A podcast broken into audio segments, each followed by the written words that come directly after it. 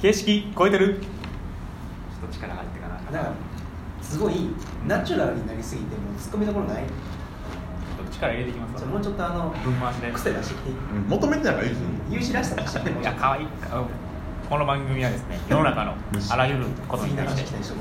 めくれまくるという番組になります。で、まあ、前回に引き続き、えっとあれなんでちょっと疲れてない？いやちょっとゆうすけさんにお話を聞いていこうかなと思って、はい。ヘラヘラすんなや。聞いていこうかなと思っております。よろしくお願いします、お願いします。で、まあ、前回に引き続きもうちょっと僕が、まあ、やっぱり分類の話僕すごい好きで、でなんかもっと聞いていきたいなと思うのはあの時ユースケさんもその今出してる分類があの完璧ではないって話をおっしゃってたと思うんですけど、うんうんうんなんかこう分類を作る上で、まあ、どんなことを考えたら分類にしたのかとか本当はこの分類入れたかったとか、なんか終わってみてこうやったんちゃうかなってなんか思うところってなんかまずそのなんでいや本当はこの分類入れてみたかったなってあります？えっとね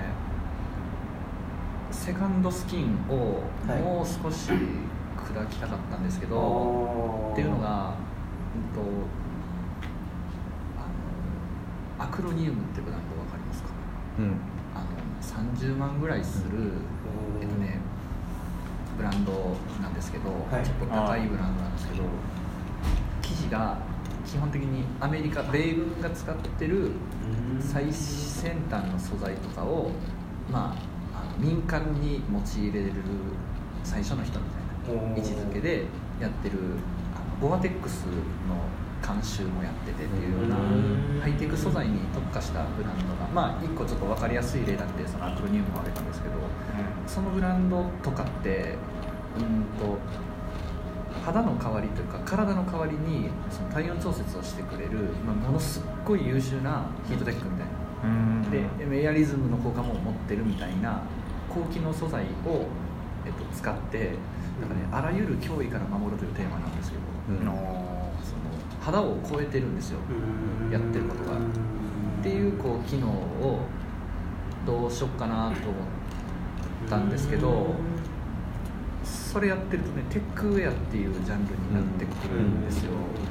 でアルチザンでもめっちゃこだわって作っててそんなもの他にないんで、うん。そのそれだけ払う価値はあるんですけど入れにくいなっていうのはありました。入れにくいのはなんでなんですか？えーっとねなんて言うんでしょう。それ入れるとアウトドア系ブランドとか、うん。あもうまあユニクロとかあそのなんて言うんだろう。大体高機能なとされてる服うん。みたいなところって入っちゃうんかなと思って逆にもしかしたら僕がそんなにそこめちゃくちゃ詳しくないからそのここが線引きですって言ってあげれなかったんかもしれないですね。でもなんか僕あのあの DM の裏とか見ててなんか、えー基準を作るみたいな話でもともとなんかお母さんの話とかも出てきてるんですか、なんかそこでいくとなんか僕その今みたいなブランドの話になってしまうとなんかもう、えーどんだけ振り幅を作るかみたいな展示会になってしまうのかなと思ってて、ですね。でも多分そうじゃないうん物差しを作るって話だったから扱わなかったんかなとは、うん。だから別にそこは扱わな扱ってもらってた方がちょっと自分は分からなくなってたかなって気がしますね。あああくまでアルチザンっていう範囲でうん。やるっていうのがうん。確かに、いや僕逆ですね。扱ってほしかったですね、うん。っていうのはヒートテックって多分みんな着てると思うんですよそういう、うん。セカンドスキン系の服うん。絶対下着に、なんかそれと自分着てる感覚と実際触ってみてみたいなやなんかあヒートテックぐらいまで収めとっていいんやけど振り切ってしまうと特殊すぎるってことですね。振り切るっていうディティール点みたいになっちゃうよももはや。なんかそういう意味ではやっぱりその今の分類ってなんかセカンドスキンノンボーダーで横に分けてる感じがしてて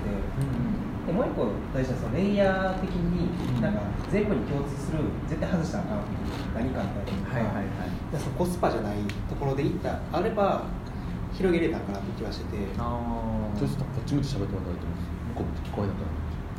ほんま。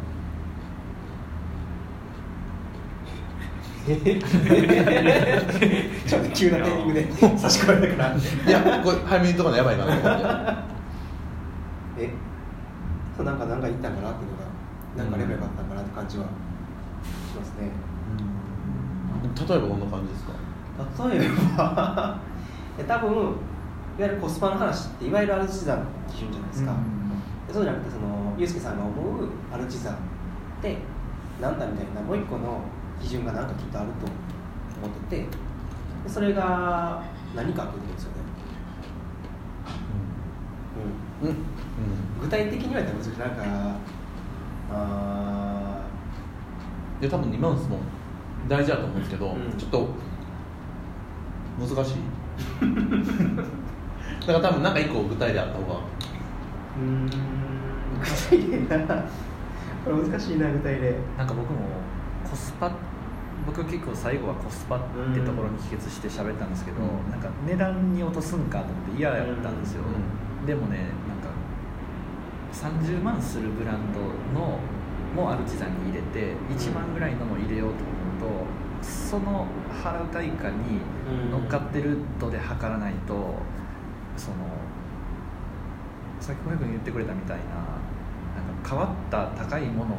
並べまくるのに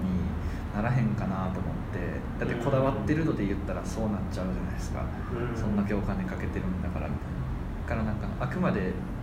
ん。その、うん、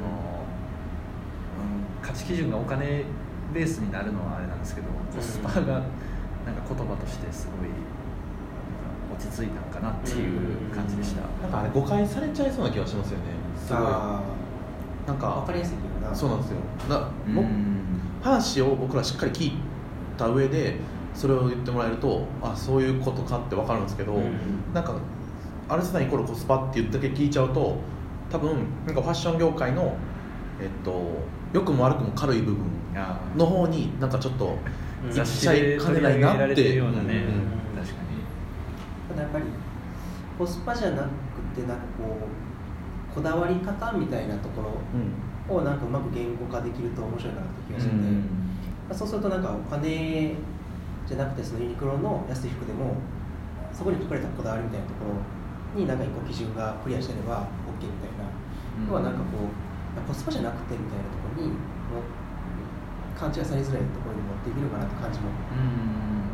そうですね、そうやってなんか服作ってる人しかわからんとか、服使ってる人人しかわからない。安いけどめちゃめちゃこだわってる服ってきっとあるじゃないですか。